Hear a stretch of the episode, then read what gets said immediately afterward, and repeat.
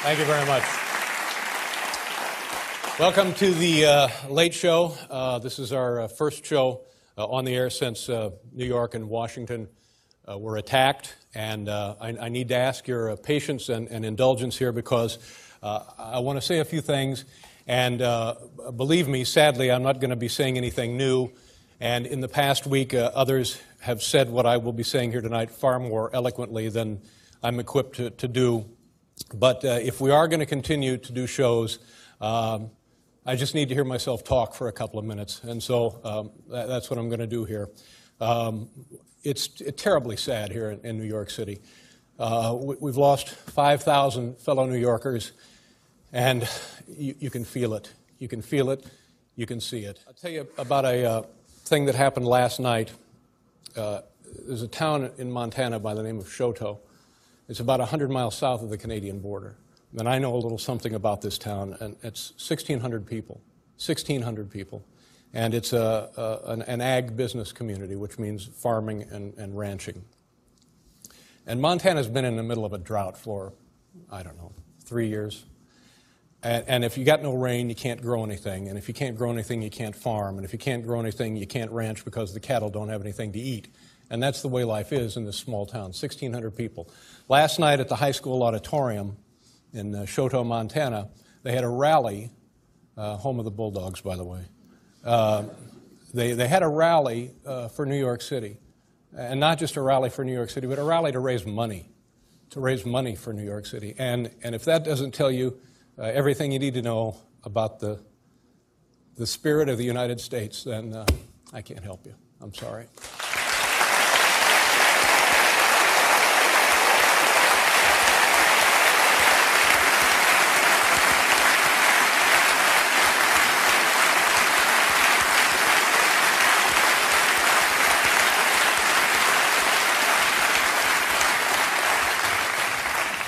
And I have one, one more thing to say, and then uh, thank God Regis is here, so we have something to make fun of.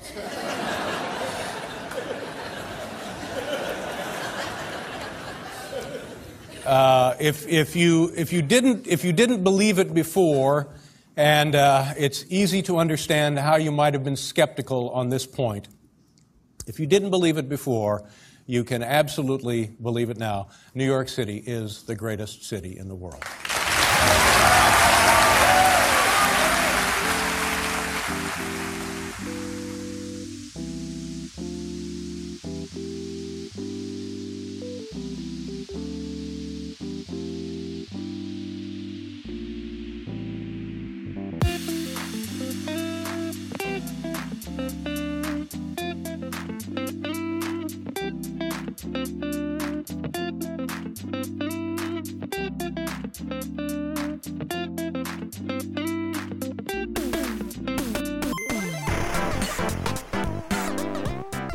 大家好，欢迎收听我们新一期的美丽坚果。然后我们今天是在九月十二号，实际上是比九幺幺晚，就二十周年晚的一天来录音。但是呢，我觉得我们还是，我们之前本来是有别的计划，但是我们突然发现这个星期。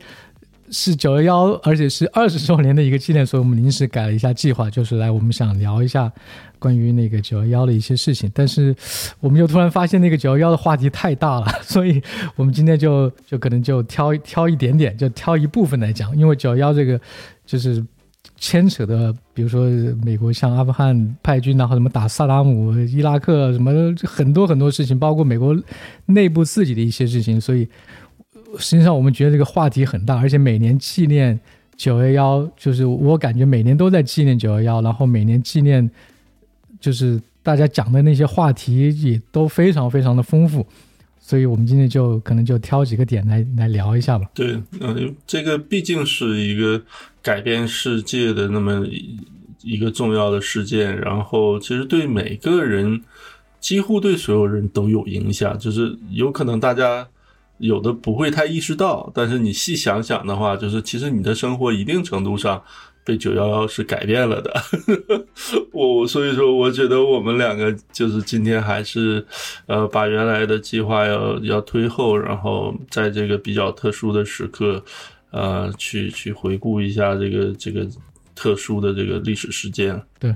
我不知道老杜，你记不记得当时就是九幺幺当时发生的时候，你你在干嘛？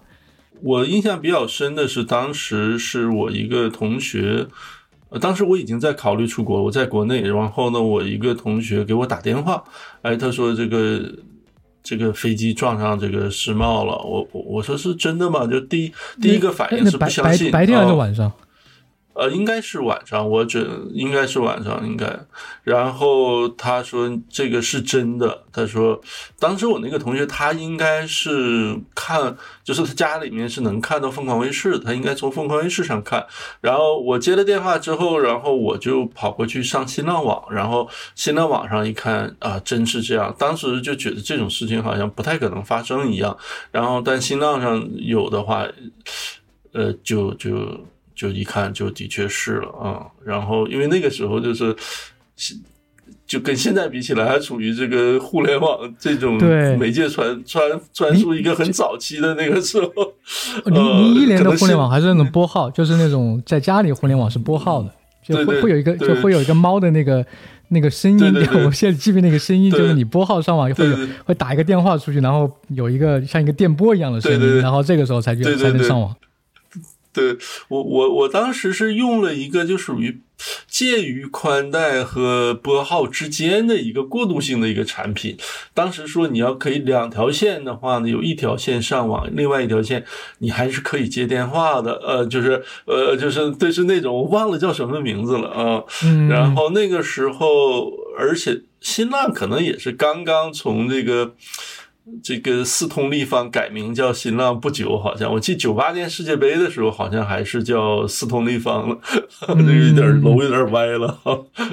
啊！这呃，这个谈九幺幺就不应不应该说歪楼这个事情了。对对对，嗯 对，然后当时一看啊，的呃，这个当时是，呃，的确，我记得当时我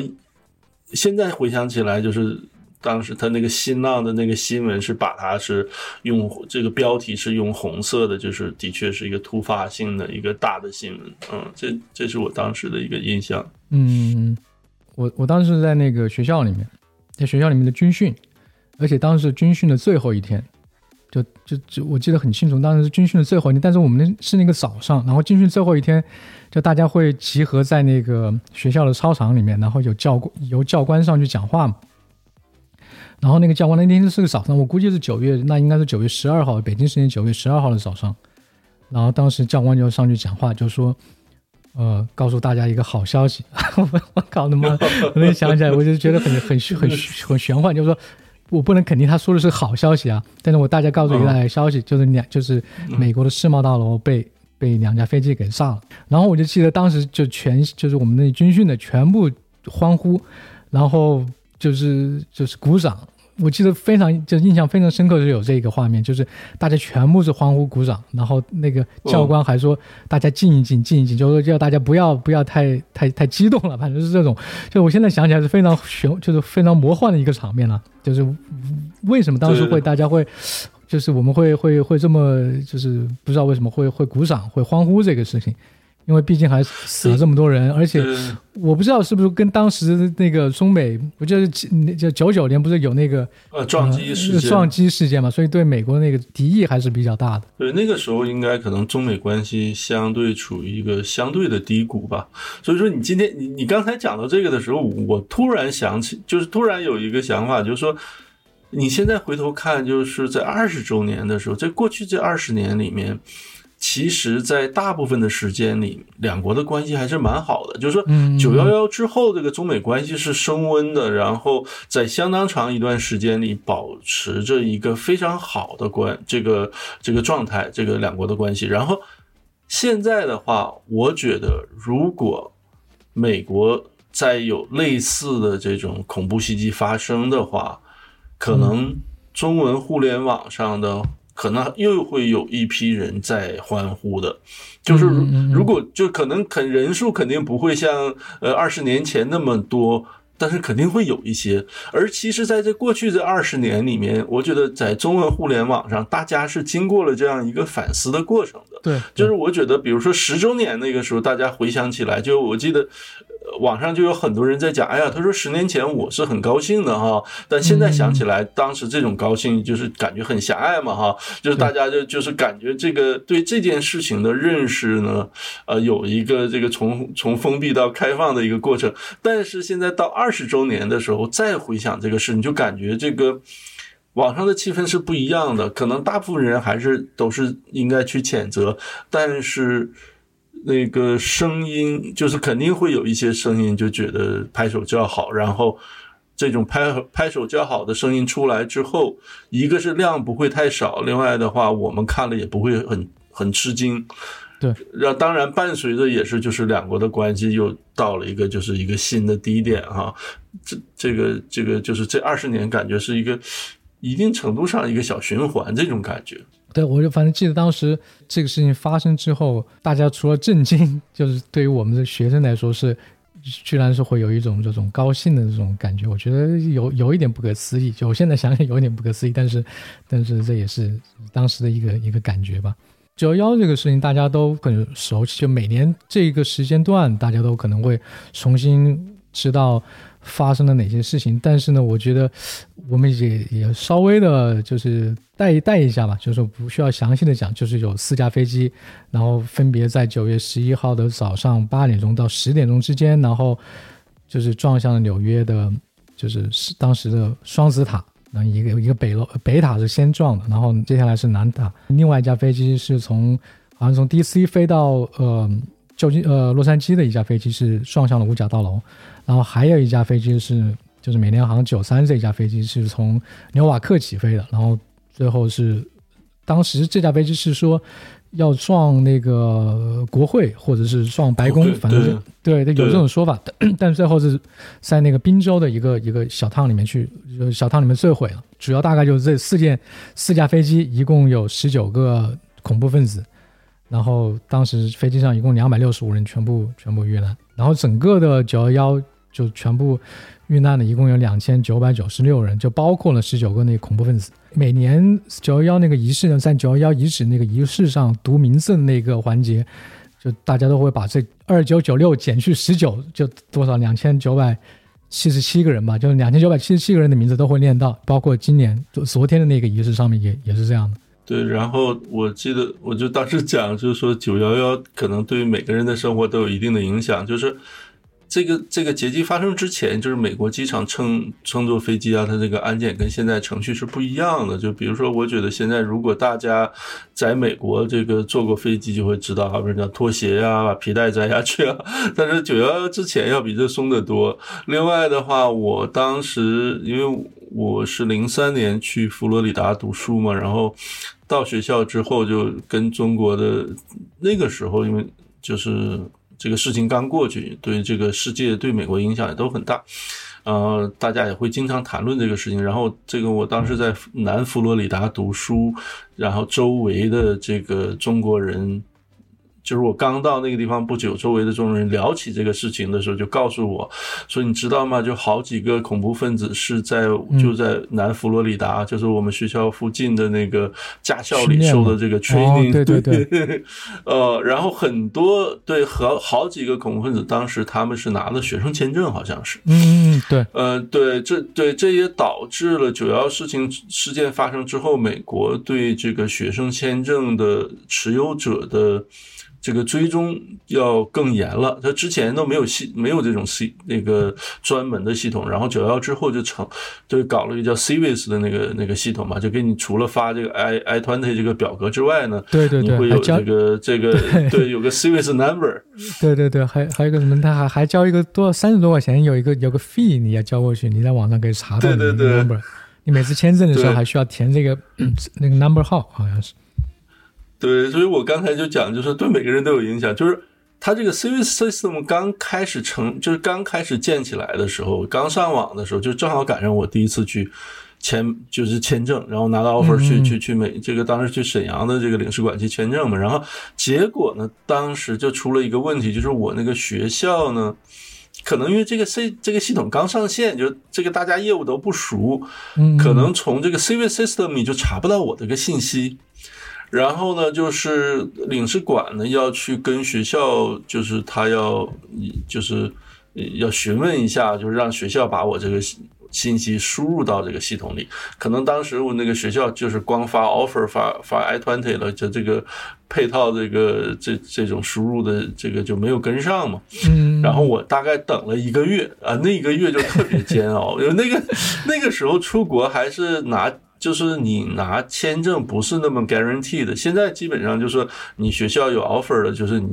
签证应该就一般没问题。那我那个时候就是大概百分之五十的几率吧，就是你有可能你 offer 什么都有了，他可能没有任何原因，他可能就不让你出去了嘛。然后结果当时那一个月真是哎呀，这个茶饭不思的那种，头发都白了好几根儿啊。后来是拿到了，呃，当时就是其实是。直就是直接的是这个九幺幺的这个余波的这个影响。对，就那个恐怖分子在那个佛罗里达训练的时候，好像是每一个飞机上有五到四到五个恐怖分子，然后他们的分工是非常明确的。有一些有几个是这种，相当于是叫 muscle，就就就相当于是他们是控制控制机上的，就就是乘客跟乘务人员的，然后还要配一个会开飞机的人。然后就我我我看那个 Netflix 那个。Turning Point 的那个纪录片里面就讲，就是说实际上这些人都去都去就是训练过当飞行员，但是有些人的英语不好，所以那些被刷下来的那些人就去就去当当这种就控制乘客，就对控制乘客了，然后那些英语好的可能就去就当飞行员。就就说到这个佛罗里达，我我再稍微多说两句，就是两千年之后吧，就是感觉南佛罗里达就是就是一下子被同。卷入好多这种美国国内这个热点。首先，这个两千年总统大选，这个小布什和那个格尔他们两个这个重新计票，就是这个南佛罗里达那个 Palm Beach County 和这个这个 Broward County 嘛。然后那个九幺幺的时候，这个恐怖分子在南佛罗里达受训。然后九幺幺之后，这个美国陷入一个巨大的恐慌吧。然后接下来出了两个事情，一个事情就是好像 DC 这边就是有这种高速公路上有有那个 sniper。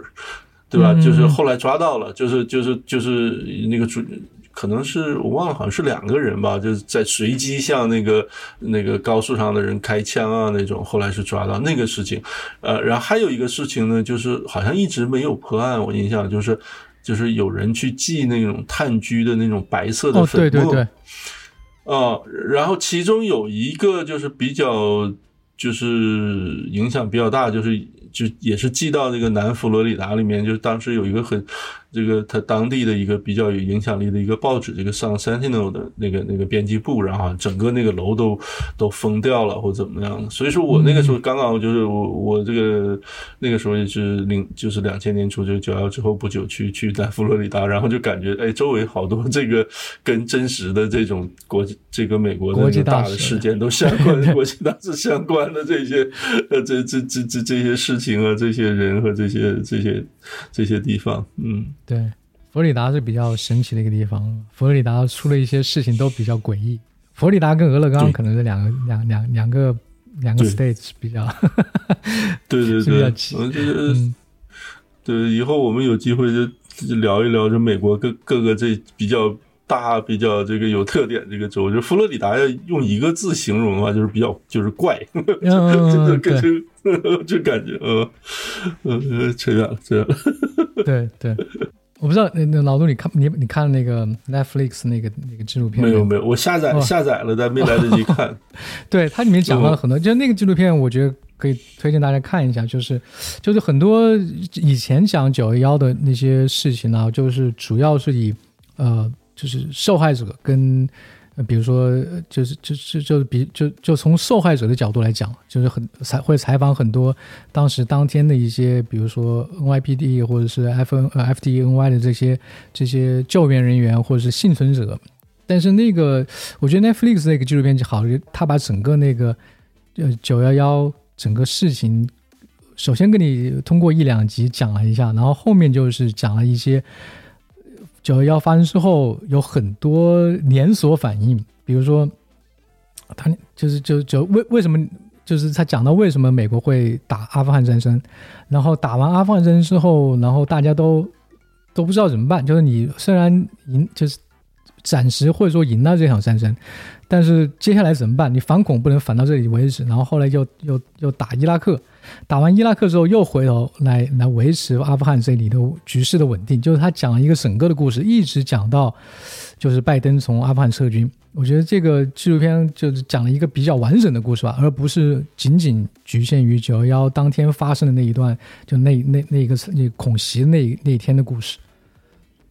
哦，那就还是挺难得，比较全面的讲这个事情。我对我刚开始，这我我不知道为什么我我搜的时候，因为现在在这边就是用就翻墙去看这些 Netflix 什么，还是有点就是有点慢。然后我就在网上找，但是它应该是好几集，但是我不不知道为什么我可能没有搜全，就是只下了第一集，好像。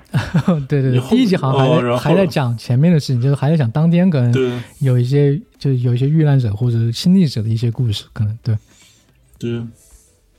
对，它里面讲到那个小布什，对吧？其实实际上九幺幺发生之后，就大家可能印象非常深刻的一个画面，就是小布什当时在佛罗里达的一个学，也是在佛罗里达的一个学校里面，在佛罗里达一个小就小学里面去访问。然后当时那个就是现在每每一次九幺幺的，就是发就九幺幺的那种纪念活动，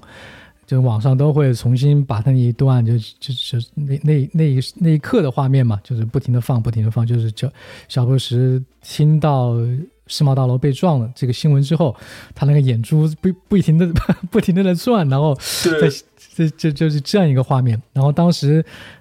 那个纪录片里面也讲到，就是小布什当时听到这个消息之后，马上就乘空军一号就马上就去了那个是在路易斯安那的一个军事基地。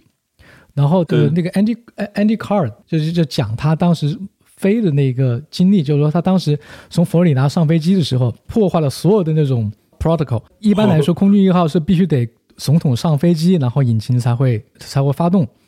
然后那一天是。小布什还没上，就是小布什还没去，还没去，还没还没登上飞机，那个空军一号的引擎都已经开始动了，而且就是说那个门都还没关，然后那个空军一号就已经开始滑行，就走的非对，走的非常的仓促。然后接下来去去路易斯安那那个空军基地，然后再马上去 Nebraska 那个空军基地，然后到下午才回到了，就回到白宫。我觉得小布什当时也肯定懵掉了，就不知道怎么就对接下来怎么办。嗯，当时就是感觉这种就被打懵了的感觉。我记得后来大概就过九幺之后几年，当时这个有个极左的这个 Michael Moore 就拍了一个得了奥斯卡的这个纪录片，这个叫九幺幺。但现在那个时候，就是我们还比较这个比较天真的那种，说就去看这个麦。嗯，没有意识到 Michael Moore 的这种纪录片就不是什么纪录片嘛，就是 现现在想起来了，因为他后来又拍的那个什么夸古巴医疗制度的那种哈，就是现在想起来很多他的东西都是这个不能用这种严肃的纪录片来看待，但当时就是印象印象很深的一点就是，他就讲小布什坐在教室后面跟那些学生，就是在佛罗里达的那个教室里面，然后听到这个事情就之后。反正他那个镜头表现出来的就是基本是布什就是不知所措的那种，就是没不知道应该怎么反应过才才才对的那种状态。对对对，但但他还就是还是比较镇定的，但 但是你可以看到他那个，就你表面上看是比较镇静。对，嗯。而且好像前两这周那个呃上就最近这几天这个那个小布什的那个那个政府任国务卿那个 Rice 的他接受那个 Ben Shapiro 的那个节目采访嘛，对呃他当时说了一句话，他说如果你在这个二零零一年九月十二号跟我讲说九幺幺这件事情之后。接下来二十年，美国境内没有大更大，就是类似的或相似规模的这种恐怖袭击。他说我根本是不信的。就当时那个时候，就真是一下给打懵了。就是当时他们，就是当时那几天，包括就接下来九幺之后，接下来可能几个月或者是一两年，就美国政府都是觉得可能另一场大规模的袭击是难以避免的，都是处于那种状态。对。你说那个打蒙，我觉得我我还看了一个电影，就是讲那个九十三号航班，那就 ninety three，对对对，就 ninety ninety ninety three，我有看那个电影也是 ninety ninety three，因为现在那个电影院好像就这一段时间又重新把这个电影拿出来放映了，拿出来放，嗯，对对对，有重新拿出来放，因为我我记得我跟朋友或者是亲朋好友聊这个事情的时候，大家都对，就大家都只就印象中只有三架飞机，就是我觉得很奇怪，就是大家有这种研究都，就是就是世贸两架加上五角大楼一架，然后这个宾州飞宾州那架飞机上面是本来是要撞国会大楼或者是撞白宫的，这个行动如果成功的话，那个影响力也是就是可能是不可想象的。对，那个肯定就是。对对，美国的打击会更大。然后，而且实际上，这个 United Nations，因为他们这个呃，当时是最后机组人员和乘客就一起就是奋起抗争嘛，就是是就是以牺牲自己为代价挫败了恐怖分子这个这种袭击的行动。但是，但他的这个，因为这个整个过程中，他跟地面是有通话的，所以说实际上对这个飞机上的很多记录也是其实也是很完整的。就是还原，所以说后还原起来更还是蛮容易的。对，而而且好像是说这个 United Ninety Three 就是那个九三号航班上的通话的人是最多的，有很多人就跟家人打电话，跟就是跟地面打电话，反而那其他其他三架飞机打电话的人很少。所以这个机机舱里面发生了什么事，就是就是大恐怖分子大概会采取什么呃行动，可能是九三号航班里面的人最清，就是通过他们了解的是最清楚的。我就记得当时那个电影里面拍的，可能我觉得是还原声像应该是比较比较准确的嘛。就说你说美国打懵了，就当当时那个地形跟那个军方的那个混乱，就是你都不知道当时当时那个就地面上都不知道那个航班去哪里，整个是乱的，就大家不知道哪个航班撞了哪个楼，然后哪个航班在哪个地方，或者是就是大家可能会误判，就是说有些航班没有跟你回话的。大家会觉得这个航班也被就当当时那个紧张状，对，也被劫持了。当时小布什不是在佛罗里达参加这个这个活动嘛？这个学校学校的活动，然后军方是一直在就问，就我我们能不能打？就是如果再发现这种民航被劫持，我们需不需要把它击毙？就不把它击落？当时这个决定是必须得总统批准的，结果。搞了半天，然后小布什最后在飞机上把他就批准了这一个行动，就是如果还还有这种恐怖恐怖袭击劫持飞机的恐怖袭击，就军用飞机是可以把它打落的，可以把它击落。但是九十三号航班就是就是他们就是小布什批准了这一条之后，九十三号航班就是就是最后坠落了。然后当时他们就是白宫那一帮人还还比较担心是不是军方击落被打下来的，嗯，对，被打下来了，实际上是他们自己就是。对，所以当时就是有一个呃，有一个乘客，最后就是组织大家，最后要要去去跟这个恐怖分子斗，然后最后说了一句 “Let's roll” 那个。对，“Let's roll” 那个那个话好像后来被就是美军的飞机上也贴了这个话，然后还是一个什么，就是美就美国在阿富汗战争里面去就是有一个行动的代号，叫 “Let's roll”。是，就现在想起来，嗯。真是过了好多年哈，就是刚才咱们在录之前我们也聊，就是其实有整整一代人就是在九幺幺之后就就出生，然后长大。那等他们长起来的时候，其实这个九幺幺的在公众中的记忆是逐渐被淡化的。所以说，当今就是今年这个阿富汗这个事情被撤军这个事情成为一个新的焦点的时候，有的时候是需要去去去重新这个提醒大家说。最初为什么要去？最初为什么美国为什么要去打阿富汗？这个都需要大家就是重新呃再回忆一下这个背景。对，我就回到刚才我讲那个 Netflix 那个纪录片里面也讲到这个问，就是就是把那个整个的梳理了一遍嘛。然后也讲到这个问题，就是说实际上美国当时打阿富汗，对不对？当时打塔利班是非常快的一个行动。就当时国会批准了一个叫什么授权军用授权的一个法案嘛，当时很快很快。司法部就起草了一个，就是总统可以授权，呃，授权军事打击恐怖分子的一个一个法案。然后这个法案里面没有提及基地组织，只是提到了，就是说，只要是参与恐怖分恐怖袭击或者是包庇恐怖袭击的，然后总统都有权利去授权进行军事打击。然后只有一个，就是那个加州的一个议员，叫什么 Barbara Lee 还是叫什么，我忘了，好像是他，就他一个人，就是说这这个法案实际上有点问题。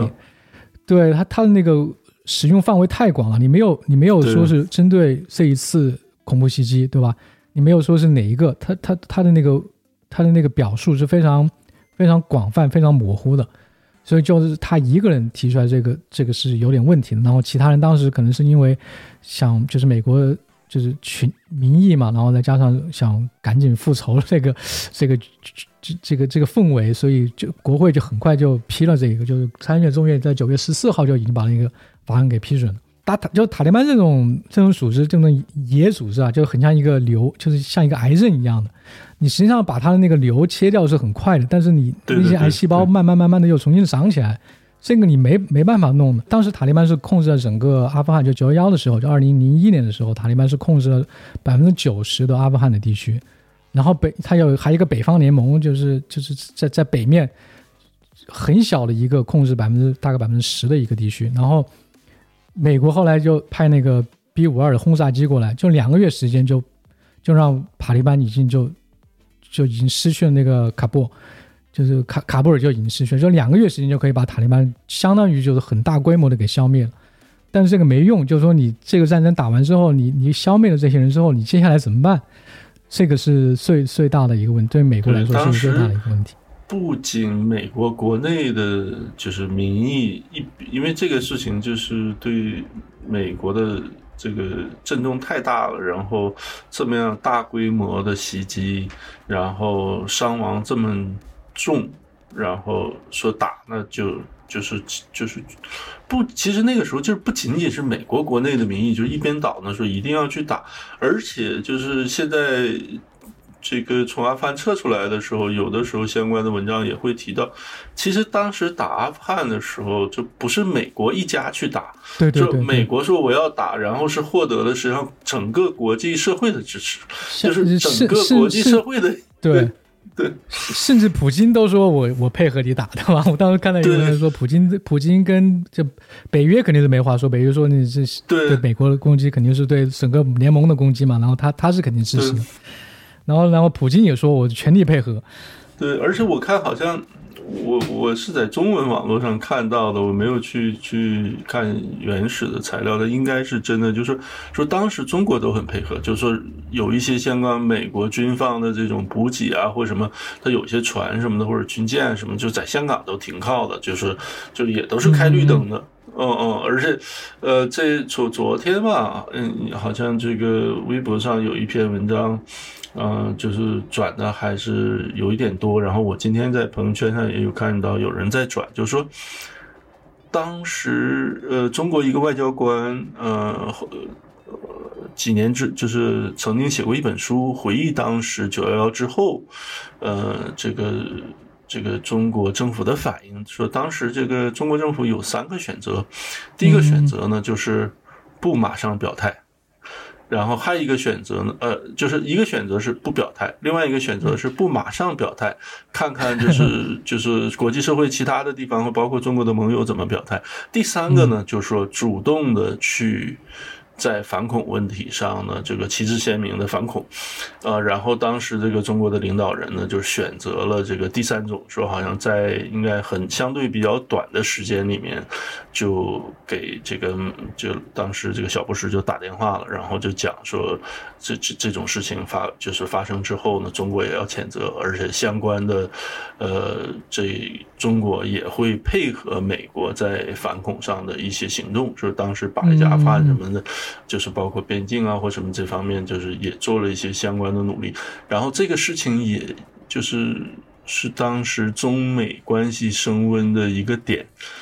只是大概这个九幺幺之后，中国的话是跟国际社会、跟美国站在反恐的这个统一的战线上。然后后来的话，呃，小布什就是访问中国，然后中国后来也不久，也就是加入了 WTO。对我觉得国际社会对那个这个就是达成一致，还有一个原因，就可能就是因为他死的那个人里面，我看之前九九有有九十多个国家的人都在这个恐袭里面，就是九幺幺这场恐怖袭击里面死去了，所以大家可能就包包括好像有几个中国人吧，就有中国国籍的，中国国籍有几个。对，因为当时世贸大厦，因为是纽约是。就是最国际化的一个城市，然后对这个世贸双塔里面就是很很多公司，对对对，包括那个飞机上有很多不同国家的那个乘客嘛。对，我觉得纽约还是比较就就歪个楼，歪个楼不虽然不能歪楼，但歪歪个楼就是我觉得纽约还是比较，虽然对纽约这种这种大城市啊，我觉得很多保守派的人士是非常讨厌的，对吧？就这种你可以想到它的不好的地方，就是比如说最著名的纽约地铁的老鼠，就城市很老化，然后 就是很脏乱差，就是就很。脏嘛，很乱，然后治安有时候也不好，然后就是很多很乱七八糟的东西。但是我觉得，就是我我自己体验，我觉得纽约还是一个非常非常好的一个城市。虽虽然有很多大家吐槽的地方，比如包括它的市长，或者包括它的什么福利问题，或者什么，就是大家都会吐槽。但是你不得否认，它是一个国际的大熔大熔炉的这种这种感觉，而且文化，包括文化跟经济，就是。的大中心都在这里，就全世界的一个一个焦点嘛。我觉得，因为你因为我之前跟一个朋友聊，他他是从他他从就是从那个就湾区那边过来的。就照理说湾区也很好，对吧？就是加州那边也很好，但是我不是不是说要就是地域地域性攻击，但是就是说他觉得湾区不好的地方就是说太就是就是一样的，什么都一样的，就天气也好，什么都好，就是。就是很很安逸，然后有有有海，有什么都很平淡。但在你你在纽约就不一样，你有春夏秋冬四季很分明，然后你可以遇到各种各样不同的人，就是你可以遇到，就是呃，你可以有就文学上的或者是艺术上的，然后你也可以碰到一些嗯，就是一些企业家，或者你可以碰到一些做做工程的，做就是 IT 这一行的，就是各各行各业，然后就是一个。大家都在聚焦这一个这个地方，所以我觉得纽约的魅力是，我觉得大家不可否认的。所以，就是我就想到这里，就是说，如果就是这样一个全世界的一个大中心突然被被毁，就是毁掉了它的标志性建筑的话，而且死了这么多人，而且死了这么多精英的话，对世界的一个影响是非常非常大的。对，嗯，而且现在回想起来哈，就是看九幺幺之前的一些。呃，一些影像，这个世贸双塔还是真是最具代表性的一个建筑。然后纽约的这种，就是是世，这纽约是世界的中心，也是这个世界可能最大的一个旅游的一个一个 destination。然后，呃，纽约的影像就是通过好莱坞也好，或者这个所有的旅游画册啊什么，是应该全世界曝光最多的，有无数的那种具有代表性的这种建筑啊、地标啊。但是，这个世贸双塔还是难以取代的。就包括现在新的这个，呃，新新新的楼也起来了。然后，但是现在回想起来，那世贸双塔还是，呃呃，一个是很漂亮，然后也是真是难以替代的。所以说，那个被毁掉之后，这个精神上的这种冲击力量也很大。另外，就是像你说的，就是，嗯，纽约。就是不可否认，到今天也是世界的中心。我觉得，呃，你喜欢也好，不喜欢也好，就包括我们的听众，你对美国的态度，不管你是怎么样的，在这个纽约是世界中心，这个是不可否认的。而且不仅是世界的中心，同时它也是这个，真是这个世界各国的文化的这个交汇的地方啊。它它的这个作为一个城市，呃。它这个已经完，就远远超出了一个城市本身的这样一个，呃呃，这这个 capacity 了。我觉得就是，呃，你很难去拿另外一个城市去跟它比啊，呃，无无论是它在这个世界上的影响力，在美国的影响力，还是，呃，它在就是对它对这个整个世界的影响。啊，都是其他这个城市难以比拟的，它已经超完远远超过一个城市的概念了。所以说，当它遭受到袭这个袭击的时候，嗯，我觉得这个全世界都站在美国一边去声讨这个恐怖分子，是真是就是感觉是顺理成章的那种感觉。对，因为昨天有活动嘛，然后我昨天呃早上是那个就是。跟以往一样的那个念名字的一个活动，然后那个活动是只有那个呃，就九幺幺遇难家属他们才有资格进去。然后到下午的时候，下午三点钟的时候就就就开放了，就是原来九幺幺的那个遗址那两个坑，现在做成两个水池，那个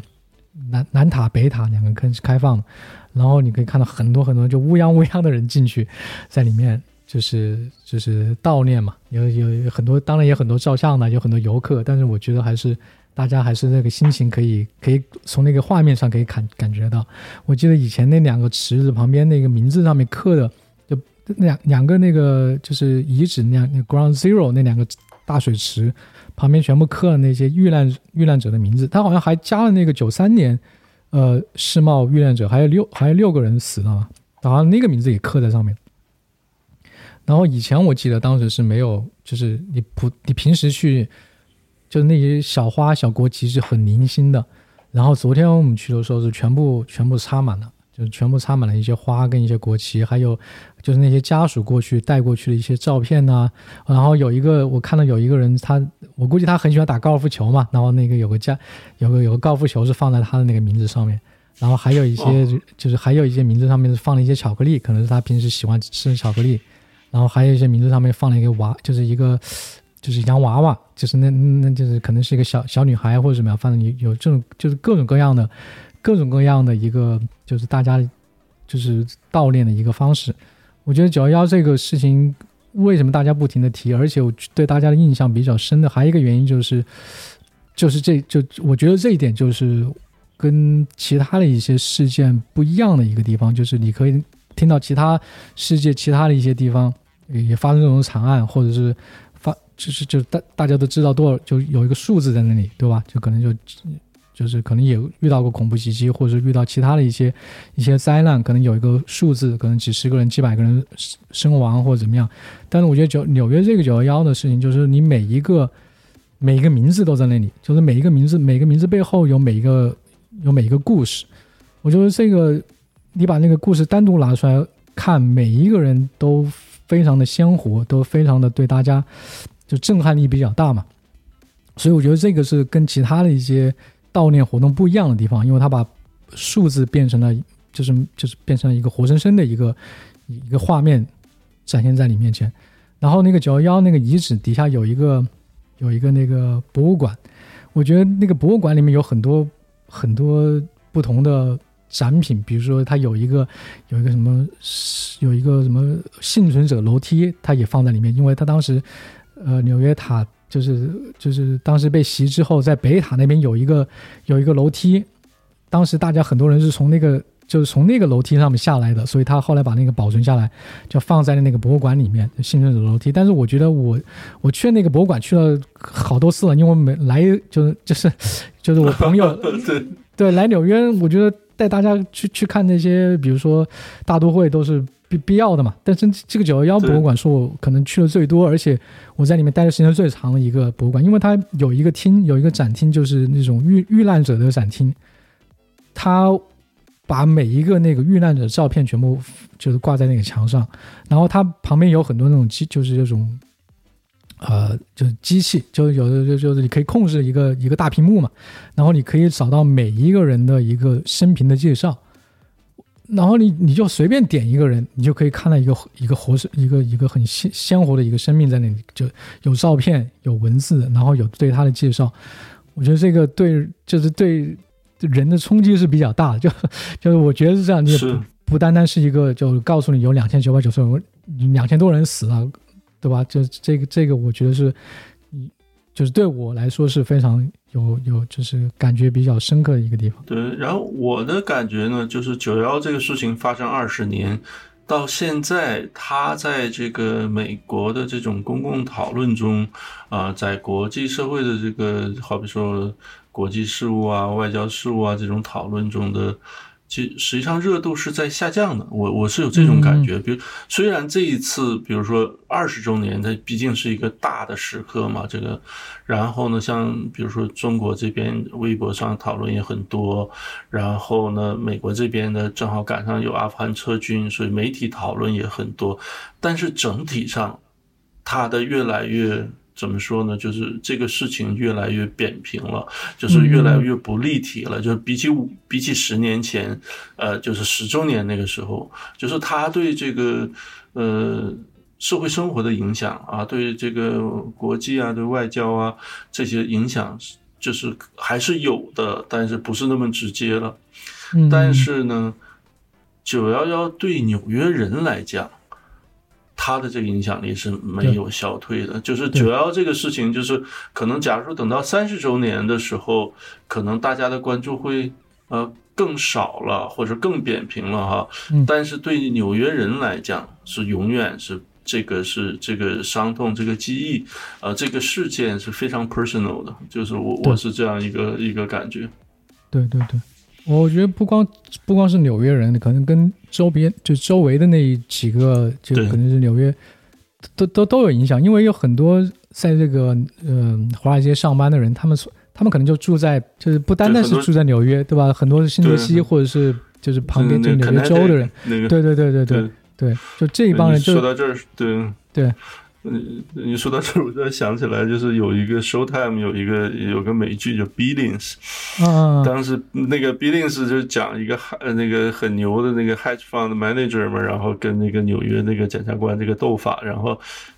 当时第一季里面一个比较这个矛盾冲突的一个核心就是讲这个这个 manager。他当时在九幺幺的时候，因为他的公司就在这个塔里面，然后，但是当天他没有在，然后他的那些同事都都都都遇难了嘛，然后他他当时呢去去就就九幺这个事情一发生，他马上就就在这股票市场上，他就意识到这个什么航空股要跌啊，旅游股要跌啊，然后赚了很多钱，然后就这样一个事情。但但他后来他这个重新这个又重整旗鼓的时候，他这个是住在在那个公司，就搬到 Connecticut 去了。嗯，嗯对对对，嗯，这这个这个这个相关性不大，但是这个突突突然想起来，对对对，而且我记得，就是你你去每一个小 town 里面，就是纽约周边的一些小 town，比如说就北面，比如说去 White Plains，这就是 Westchester 这边，或者是去去其他的一些就是周周边的一些小小区，就是小小 town 小镇里面，它我觉得我我看到很多，就总会你给我发现一个小公园里面会有一个当地的居民在九幺幺这个孔隙里面死去的人的一个一个小纪念碑。就我记得那在那个 Westchester 有个大坝，那个大坝下面就有一个就有一个刻了很多人的名字和家属跟他的留言，就是每一个每一个也也跟那个九幺幺九幺幺遗址上面一样，就是刻了人的名字，但那个名字是就是在 Westchester 当地在九幺幺恐袭里面死去那些人他们的名字。所以这个不光是我觉得不光是对纽约人，这对对整个周边的一个一个大区都会有影响，都都很 personal 的一件事情。对，因为这件事情，首先好比说这件事情发生之后，然后是后续的影响，就可能更多的是涉及到时事政治、时事政治的讨论。然后，而且在美国这种状态下，所有跟政治相关搭一点边的，就是好多啊、都是立场分歧会比较严重啊，或怎么样。然后，像纽约本身又是一个比较什么深蓝的州，但这件事情上，我觉得在纽约，对于纽约人来讲，对于纽约客来讲，它是这个这个政治上面，这个反而是很。就是很次要的，呃，对这个事情的回忆和纪念的时候，对这个事件本身实际上是没有什么太大的、太大的争议，或者是太大对他的看法可能不会有太，但是但是就接下来比如说打伊拉克什么，这个可能大家都会有会有一些争论，对吧？你该该不该打伊拉克这个事情，就是大家会讨论的比较多，或者是对美国的美军的这一个这个决定会有很多批评。对。嗯，我记得当时你看，一直到零八年那个时候，这个希拉里和奥巴马那个世纪大战，这个这个这个两个人在争这个民主党总统候选人这个出现权的时候，嗯，当时奥巴马攻击希拉里的时候的一个重要的一个点，就是当时希拉里是支持这个对这个所谓的这个反恐战争的，然后奥巴马当时说啊，我我那个我是是反战的，因为到零八年的那个时候已经。整体的民意已经转向了，就是这个当时意识到美国陷入了一个漫长的这种，嗯、没有这个撤出希望，就是不知道什么时候能撤出来的这样一场战争，然后大家已经，呃，伤亡已经很大，然后大家已经这个民意已经厌倦了，然后那个时候呢，尤其在民主党里面，就是就是反战的这个呃立场越来越明确了，然后那个时候呢，奥巴马那边就是用这个来攻击希拉里，但希拉里的反驳是说，奥巴马那个时候的那种所谓的这种反战的立场，是因为他是在伊利诺伊州做一个这个还是一个不知名的这样一个小政客嘛。然后，如果当时奥巴马也是在国会的话，就是在那种呃九幺之后不久，这个民意呃都是还觉得应该去反恐的时候，这奥巴马这种政客的话，他肯定也会在投票的时候也是要这个举手支持的。对对对对对，就说到那个司法部起草那个动用军权的那个那个法案的时候，就只有一个，就参议院就全票通过，几乎是全票通过，然后众议院只有一个人，就是那个 Barbara Lee，他他投了一个反对票，而且当时他说他投完那个反对票之后，收到了无数的恐吓，就就是那种，就是就是恐吓的邮件跟信，就是说你是一个叛徒，你怎么能就是就大家都需要报复的时候，就大家都需要反恐的时候，你为什么？敢投一个反对票，对，我觉得就是零四年那次大选的时候，就是整体上大家还是呃对这个反恐、对这种中东的战争还是起这个比较啊，就是整体民意还是支持的。我印象很深，当时呃小布什谋求连任，然后民主党这边呢这个出来挑战 John Kerry，嗯，当时 John Kerry 那个时候民主党那边就。指责小布什这个竞选团队在国内这个制造恐慌气氛，因为，嗯，九幺之后的这个巨大的心理创伤的这个，就是这个件事情发生之后，啊，整个这个社会有这个巨大的心理创伤。但是小布什至少在当时表现出来一个比较坚强的领导人的形象，然后而他初期的这个应对呢，也是比较受到认可的。所以说，在零四年这个大选的时候呢。呃，小布什阵营就认为呢，还是要把反恐作为这种大选的中心议题。如果把国家安全放在最前面的话，那可能小布什得票就要比 John Kerry 要好。嗯，但 John Kerry 他们的，我记得这包括一些民主党和主流媒体的，就指责这个，呃，这个布什团队有的时候会去刻意的夸大。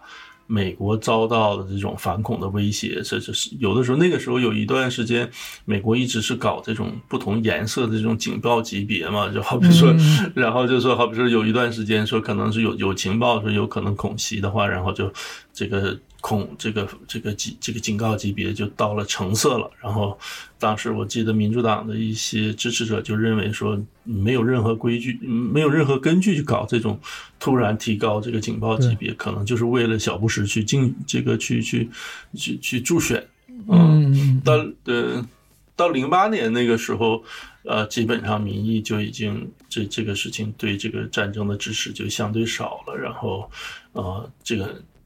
感觉这个中间过了几次大选吧，然后每次大选九幺这个事情和反恐这个事情，对选举的这个影响和在这个选战中占的地位是逐渐减弱了。对对对，到后来可能就讲就关于撤军的问题，川普那那就两届辩论的时候，就撤军撤军问题可能是一是一个比较大的一个话题。对对对，那我们还可以怎么讲呢？哦，关于那个阴谋论的问题。啊，对对，关于阴谋论的问题，就是昨天我们去我去那个九幺幺遗址的时候，就外面有很多也有这种，就是放了很多牌，就放了很多牌子，就讲，就大就是主要就讲，哎，这个实际上是美国自己弄的一个，小布什自己搞了一个一个大事，对吧？就然后然后就是说了一个那个什么七号楼的问题，我觉得那个七号楼好像是网上吵了很很多年的嘛，因为我记得我当时。我第一次去那个九幺幺博物馆回来之后，我就看了一些很多阴谋论的那个，在 YouTube 上有很多阴谋论的，就是一些视频，就是讲这个东西是为什么是不是飞机撞的，然后为什么是里面爆破爆的，然后关于那个呃世贸七号楼倒塌的问题，那肯定也是爆破爆的，因为那个温度不可能烧到这么高，反正就各种各样的一个。一个一个一个一个讲法嘛，就是说，就是说，反正就这些这帮人不信，就这一个他肯定是一个美国自己人炸的一个一个楼。但是我现在看起来，我觉得就就是因为那个信息量巨大，我觉得这个完全就不可能，呃，说服我了。我就感觉是这样的，因为因为后后来有很多文章也也就是也也驳斥这些阴谋论嘛，就是说为什么双子塔会会垮，就是会塌楼，它不光是因为里面。它不光就是说那个金属它可能是不会断，但它会金属会变形，然后那个力学的那个力学的支撑是可能就是支撑支撑不了的，所以有很多很多各种各样的原因，还包括那个飞机的那个油，它当时是说它那个飞机刚刚还没飞多久嘛，它那个油箱里面的油是满的，几乎是满的，所以这个油的温度也会造成一些什么火灾呀、什么的，因为好像当时有很多受害者，就是活下来的人呐、遇难者，他们他们都很多被烧伤嘛，他们很多好像在电梯里面被那个飞机上的油热油给烧了。对，然后还有我记得好像这两天这个微博上还有人在转类似的这种。阴谋论的这个视频说，你看这个这个废墟上的这个那个楼的那个那个钢的梁啊，那个断口是怎么样？对对对对对 类似的这样，嗯对对，嗯，我觉得就是说，作为普通人来说，没有这一方面的，比如说物理学，或者是或者是就是化学，或者就是这种这种基础知识背景人看这些阴谋论的话，都觉得有一点道理，对不对？他因为这个有一点道理，但是呢，你如果去真正的去，嗯就普通人也没有这种时间或者没有这种精力去真正去研究，但是有就是你如果看到一个论点出来之后，然后所有的那种权威或者是呃，就是这种专业领域的一些人在驳斥这个观点的话，我觉得就普通人还是得就是相信一些相信这个专业人士的一些分析嘛。我我觉得应该会这样。对，然后还有一个就是呃比较呃有影响力的阴谋论，跟九幺幺相关的是说五角大楼那个是说那个飞机是可能是、是是被打下来了，就是那种，然后说你看五角大楼那个破损的那个地方或怎么样，跟这个。单纯的飞机撞不一样，这对对对，就这样，这相关的这种阴谋论比 是比较多。对对，但是我觉得这种，因为网上阴谋论也很多，然后驳斥这些阴谋论的也很多，我觉得大家可以去去去分辨一下，因为起码在我我觉得我们可能是不会相信这些阴谋论的，因为他的那个对他的那个论点太薄弱了，那个想就是大是就是反驳反驳他的那个东西太简单了，就不是那种很难的理解的一些反驳点。我觉得是这样，就是你可以就不光是中文还是英文，就是网上都会有一些阴谋论，然后都会有一些反驳这阴谋论的一些一些文章，我觉得大家可以去看一下，包括视频。然后昨天昨天我感觉就是那些有几个人在旁边竖牌子讲阴谋论，就说大家还记不记得还有一个七号楼倒掉，然后是没有人去理他们的。我觉得那帮就是大家游客走过去也就看一眼，然后就走掉了，就没有人很多人上去跟他们聊天，或者是没有很多人去去去相就支持他们。对，然后你刚才讲这个 Netflix 出了一个这个纪录片嘛，然后大家评价都很好，然后另外就你也提，就是之前我们聊你也提到过这个 HBO 那个 HBO Max 也出了一个也出了一个跟九幺幺相关的纪录片，啊，好像是是 Spec Lee 拍的是吧？对。呃，然后我记得我当时是在网上看了他的一个纪录片，我就当时我就想，这个这个片子我肯定不会去看，因为他那个纪录片里面就是，呃，好，就是我首先是好像有明显的这种党派的偏见在里面，把他这种事情极度政政治化。另外，好像我有一个印象，细节记不清了，就是好像 somehow 他就影射了一些阴谋论的东西在里面。他把这个我我也没看完，就因为网上说那个 Spike Lee 那个纪录片争议很大，就是他太 personal 的一些 opinion 在里面，然后然后把疫情这一块也加进去了，就是说 就是他他讲了九幺跟疫情两方面的问题。实际上，这个这个也也有点像，我觉得你看那个当时发生恐袭的时候，对吧？美国把所有的机场给关掉，所有的从外国来的那个飞机全部都不让进了。就就就有点像，就是疫情 这一个这一个这个恐慌。就是说到这儿，比如说，其实九幺幺之后，就是美国突然面临一个巨大的危机，然后那个时候不分左右的美国人大家都站在一起了。啊，就是所以说这次疫情就提到我们这个疫情跟这个九幺这个事情，就是我觉得去年疫情爆发之后呢，大家也曾经有，就包括我们也曾经幻想过哈，或期待过，就是说，比如像九幺那种事情出现了之后，呃，把一个左右对立比较明显的这个社会，呃。让大家至少暂时能团结在一起。对嗯、然后疫情出现之后呢，其实也有类似这样一个机会，但是这个就跟九幺不太一样。这个无论是呃以这个川普为这个代表的共和党这边，还是民主党那边，就是大家这个疫情这个抗疫这件事情就迅速被政治政治化了，然后这个事情，而且这个疫情蔓延到现在的话，大家发现这个事情不仅没有。呃，让美国社会更团结，反而这个分裂分歧更严重了。你看，你戴不戴口罩，打不打疫苗，呃，这个抗疫应该用什么措施？嗯，而而且我感觉是越来越分裂，就是越来越分裂。就是说你不不管说现在大家感觉那个疫情好了一点，对吧？就是你大家可能会感觉疫情好累，那就突然发现不对，怎么怎么越来越分裂？现在又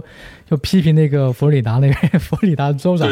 呃，佛罗里达德州那边，就感觉你不管无无时不刻都在，就是每天都在都在都在吵架。因为我我感觉现在疫情就是美国这边疫情几乎是已经可以大大家可以正常生活了嘛，就是就是你如果打完疫苗，然后平时注意戴口罩，然后实际上是已经可以，我觉得可以慢慢就是告一段落的。一一个一个一个时期了，然后你发现网上每天还在还在吵，每天还在讲那个数字，就是每天还在就是德州的数字多恐怖，然后佛罗里达的那个数字多恐怖。昨天那个 Stephen King 还还发了一个推特，就说，就就昨天还是前天吧，我记得就是就是骂那个佛罗里达州长的，就是佛罗里达一天有一千二百个人死掉，对因为新冠死掉。对，他后来后来说不对，对后来这个是一个对啊，对，后来是一个不对，当地的那个新闻报道就说那个不是，那是之前的一些数字加上去了。嘛。所以这个你可以看到，那个疫情确实是对美国那个社会的分裂是非常非常严重，而且是无时不刻、无时不，就是我感觉应该可以结束了那个这阶段，怎么发现还在每天还在往上炒，就还在到现在为止还在，已经两年了。你现在想太恐怖了，已经两年了，这个时候大家还在为这个事情，就是包括打疫苗，包括戴口罩，包括那些数字上怎么来理解的一些数字，包括打疫苗也是一样的。就是说，现在打疫苗的说，哎，那都是都是共和党人的错误，对吧？都是共和党人造成的。但是完全就忽略了，比如说少数族裔，比如说在纽约的 Bronx 那边，比如说黑人群体，他们打疫苗，他们不相信疫苗，也也是一样的高，但是没有人去去去讲这个事情，主要是媒体这一块。他就会忽略某某一个事实，就是我就说到媒体这一块，为什么就非要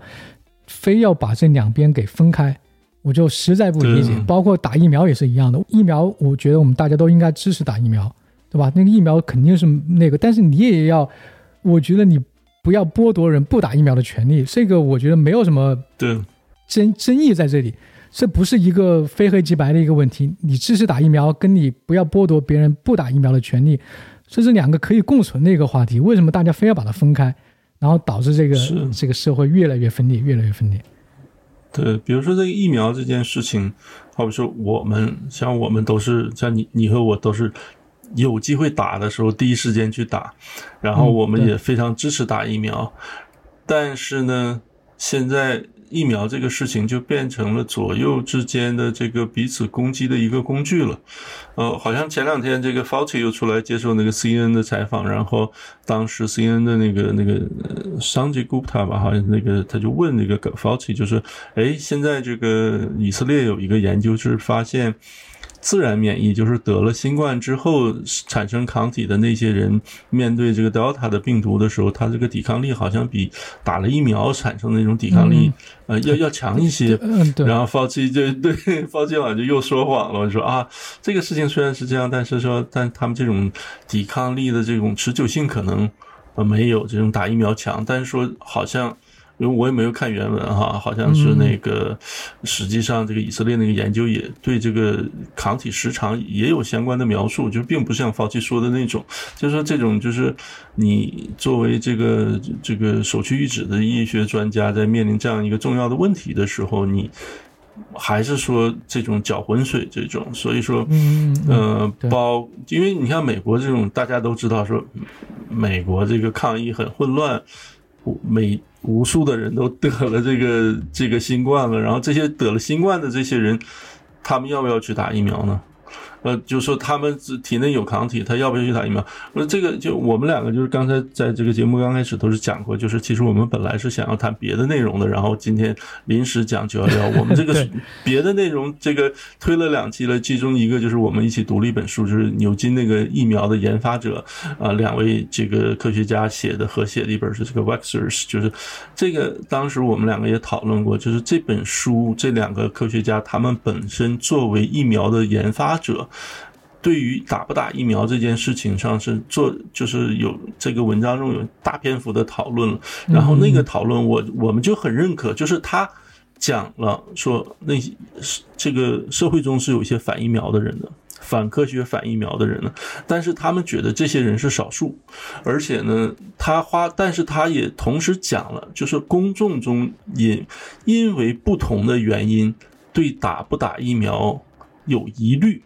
而且他分析了这个历史的原因、现实的原因，包括很多，比如说少数族裔，有些黑人就是过去在就是被骗那种去去在疫苗最多做实验啊，所以说这些人天生有疑虑，所以说现在看到这种政府在推疫苗的时候，他就是呃犹豫要不要去打，像他们是说站在一个科学家。呃，这个一个角度呢，去比较理解说有些人为什么有这样的疑虑，或者说你这个疫苗是不是真正安全呢？别的疫苗都好比说研发两三年，你这一年出来了，你怎么能保证它安全性？他们面对这样的疑虑的时候呢，他是用科学的道理一条一条的跟你讲出来，你不要担心，这个疫苗是安全的。我觉得就是美国政府也好，或相关的政府内部领导抗疫的这些专家也应该带着这样这两位科学家这样的。态度，因为你的目的是通过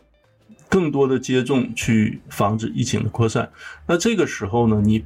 我觉得包括媒体在内，你不应该就是说对于那些不打疫苗的人，就是说你反科学啊，你你你个川粉怎么怎么样去去就去去打压，而是说你面对或者是说他们的白痴，对对对。所以说，这个包括媒体，这个发挥了非常不好的作用。刚才你提的那个 Stephen King 的那个，那个他发推特然后没办法又自我这个要要要又修正嘛。其实这个事儿，他他一直这几年反川反很厉害嘛。但这个事儿就是我看到他那个推特之后，我觉得还是有有情可原。为什么呢？因为佛罗里达这个这个有几个比较有影响力的报纸，一个像 Miami Herald，什么 Sun Sentinel 这种，他们也是主左翼报纸嘛。所以说他们在讲这个佛罗里达疫情的时候。就是这种故意搅浑水，就是已经不是第一次了。就是大概一周前或者十天前就会出现这种，他用故意把一周的数字讲出来，让让看了这个标题的这个读者以为这是一天的数字，然后被就被抓包了嘛。然后他也没有改，所以说就呃，所以说就是这样一系列的这种操作，就搞成了就是搞美国现在这个。疫情成了社会更分裂的这样一个这个，是使这个社社会更加的分裂，而不是说九幺幺之后的那种大家这个齐心协力，就全世界在这个受到外界攻击的时候，在全全社会全整个国家从上到下，大家就是团结起来这种。对，嗯，而且对，而且。而且我觉得，尤其是在比如说这次，你像阿富汗狼狈撤军，然后这个九幺对这个国际影响的话，就是大家相对的讨论也不多了。就是这次纪念的时候，纪这次纪念的时候，我觉得可能是更人性化的，就是大家就包括媒体的相关的讨论，就是更回忆起当时那些呃具体的人，那些遇难的人，那些去救护的人，就谈谈论这些很多哈。然后，但是你看这个去纪念的这个活动，就是比如说，嗯，我们看照片，就是正式的那个最大型的那个活动呢，就是民主党的就能活动的这三个总统，这个那个克林顿两口子、奥巴马两口子，然后拜登两口子都在这里，然后。但是呢，都不知道是什么原因啊，就是嗯，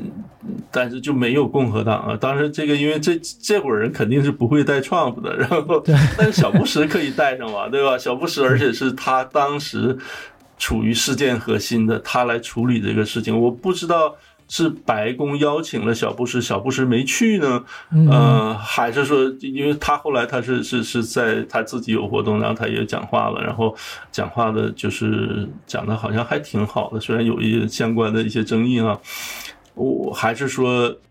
干脆就没有请他，我觉得可能没请他的可能性会更大一些啊。这个反正可以有时间去查一查。这个这个是本来是说，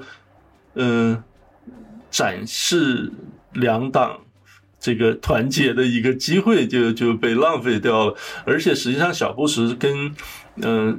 有创不在，小布什跟这个呃奥巴马这个民主党这几个对他们的这个分歧已经是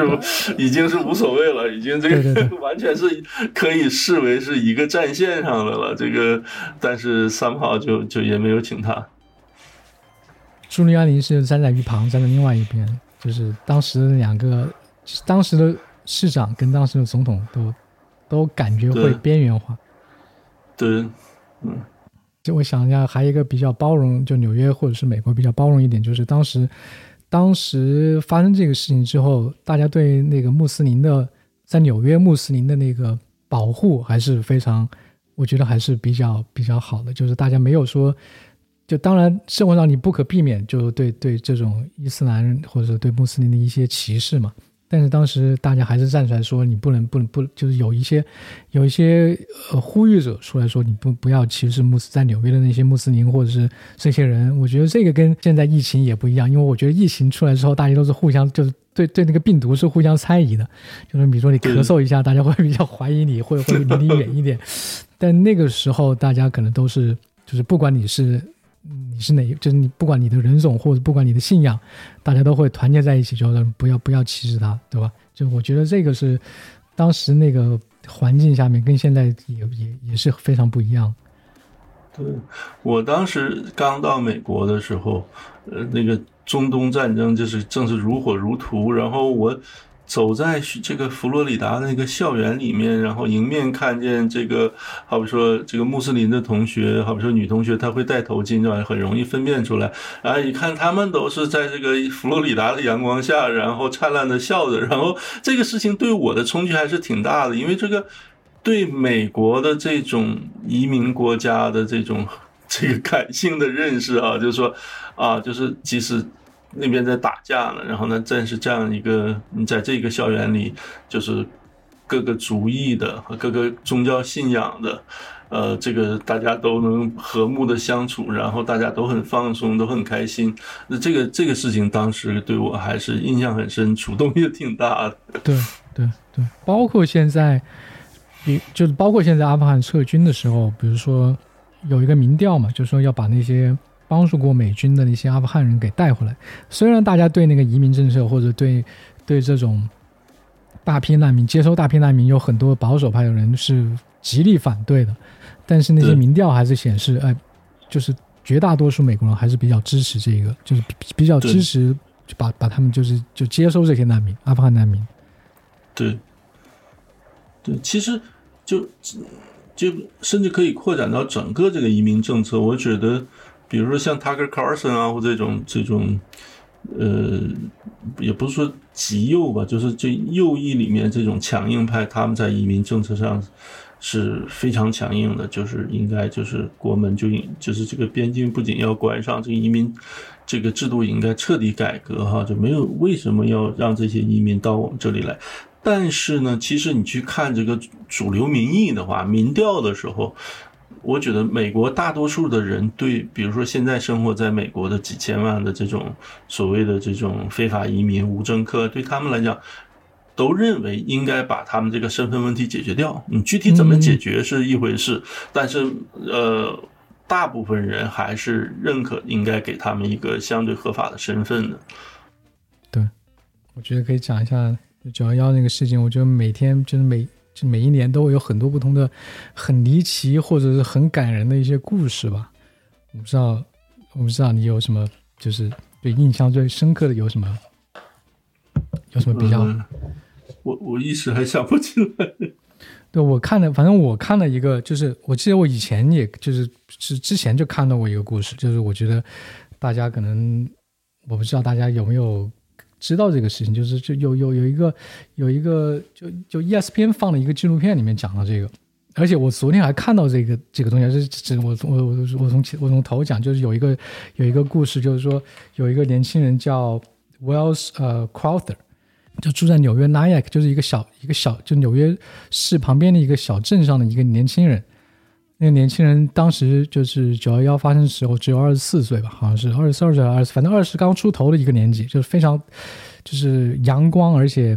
前途一片。就是美好的一个一个年纪，一个年轻人。然后他小时候六岁的时候，他就他就有一个，他就看到他爸爸，就是说每每每次去教堂，然后就说，哎，为什么你要在那个西西装里面放一个小小手帕，就是那个口袋里面？然后他的爸爸就说，哎，那我那我也给你搞一个，他就给了他一个一个白色的一个，也是一个手帕，放在他的那个。前面那个兜里面，然后他告诉他，这个是是一个秀，就是这这个只是让你看的好看，看的很帅的样子。然后实际上呢，你还是要就是就是你还是要擦鼻涕的。就是他当时六岁嘛，就然后他又他的爸爸就给了他一个红色的一个一个一个红色的一个就是手帕吧，手手绢这样一个东西，就给到他，就是给到那个 Wells，就是告诉他这个你平时就是流鼻涕的时候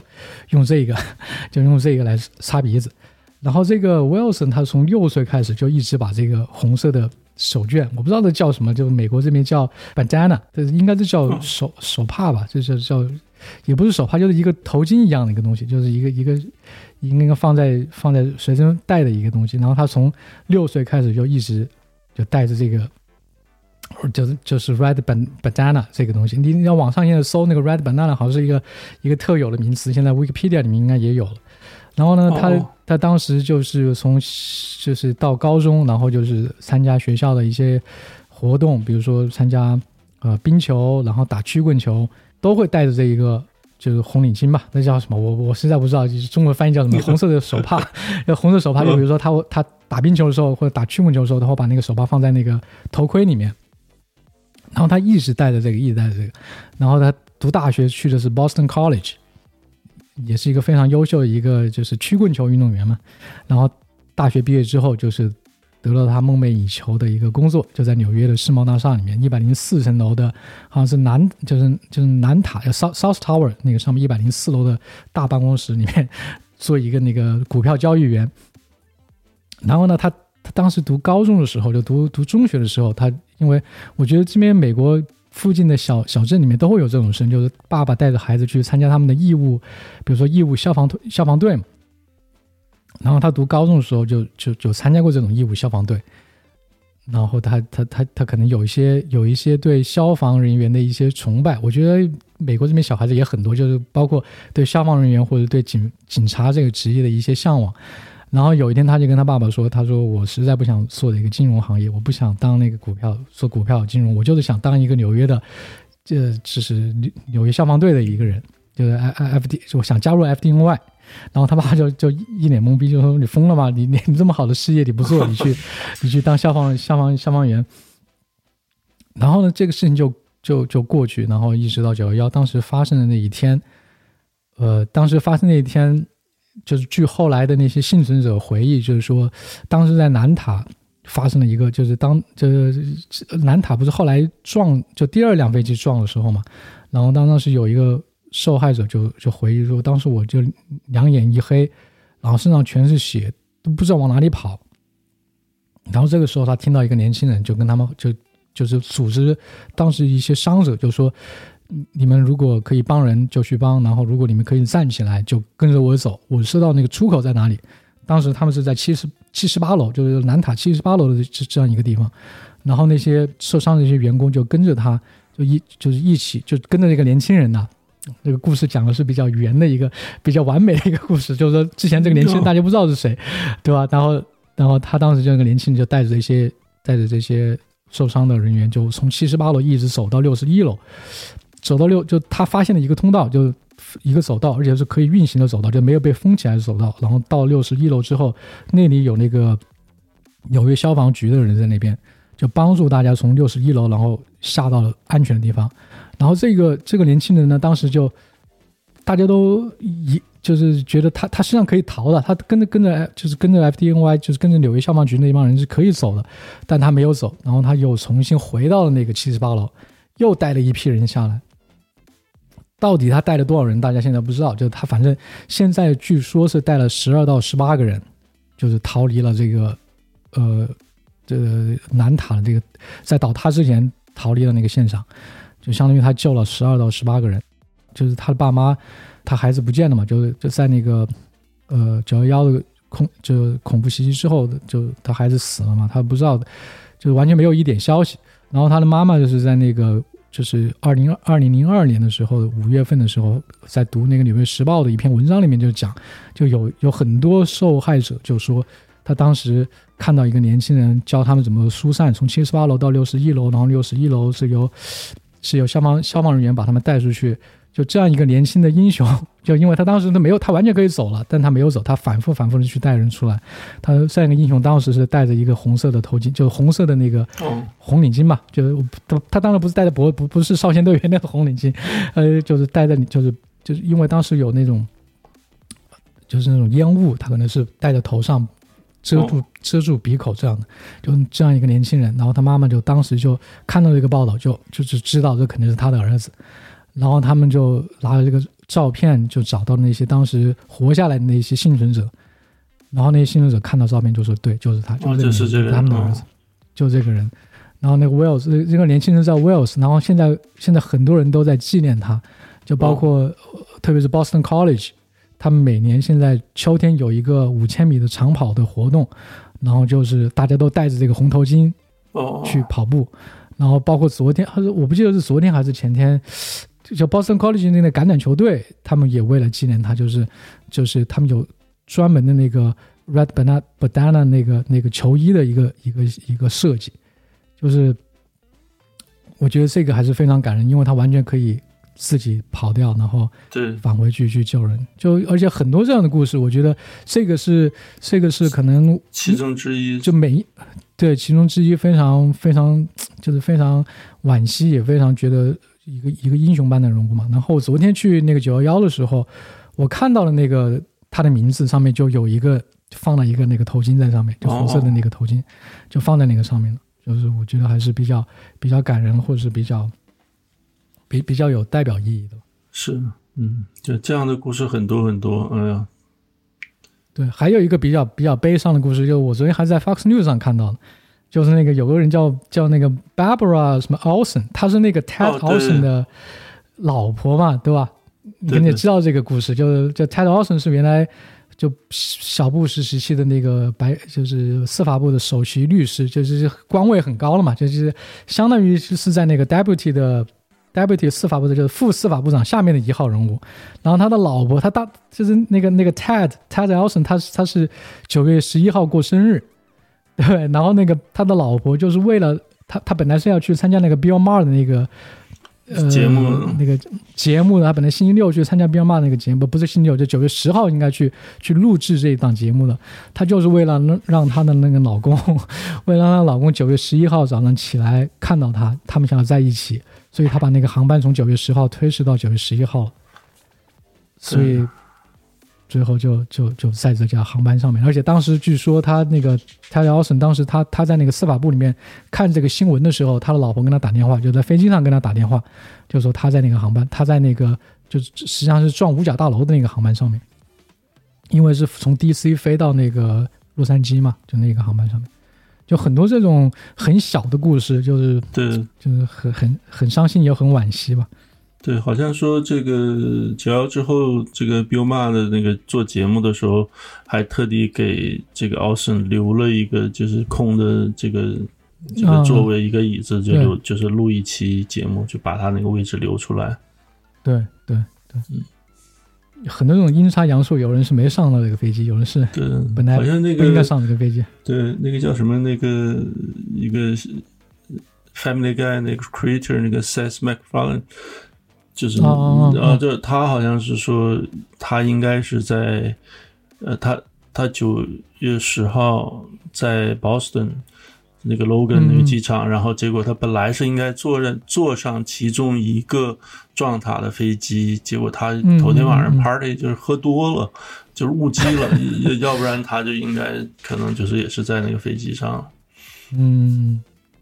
我觉得这故事很多很多，是，但是我觉得就是就是非常，就是很多这种很离奇，而且这个就在一瞬间发生，就在一瞬间那个。塔倒塌就一瞬间，对，离开跟不离开就那生死就那一一下，所以很多故事是非常非常非常让人伤心的吧。嗯，所以所以所以说我去每一次去那个九幺幺的那个那个水池，就是 Ground Zero 那个地方，看到每一个名字，就完全就可以想象到他。这个人之前会做什么，发生什么事情，所以这个 对对对所有现在活着的人的那个冲击是非常大的。你可以看到每一个活生生的名字在这边。然后昨天对我去的时候，不是说有有很多还有很多家属在那边嘛，还在那边就是就是默默的哭泣嘛。有人他摸着那个树，我不知道那个树是有，因为在那个 Ground Zero 旁边有一个很大的树。然后有一个，我估计应该是家属或者怎么样，他他都抚摸着那个树在那里哭，就哭得很厉害，这种狂就是嚎啕大哭这种。然后旁边有一个，对，非常伤心的一个人。对，我觉得大家如果如果来纽约的话，应该，我觉得这个九幺幺的博物馆 应该大家可以，对，一定去看一下，因为这个里面就很多是你可能不对什么艺术感兴趣，或者是对对什么音乐感兴趣，但这个东西是。就是你可以看到每一个跟你一样身边的活生生的人的一些很多很多故事，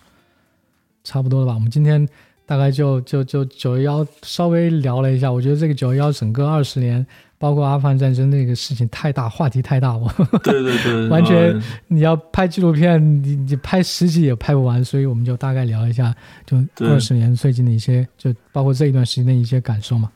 嗯，反正接下来他改变了世界，然后。而且他的影响就是还会继续持续的，啊，对，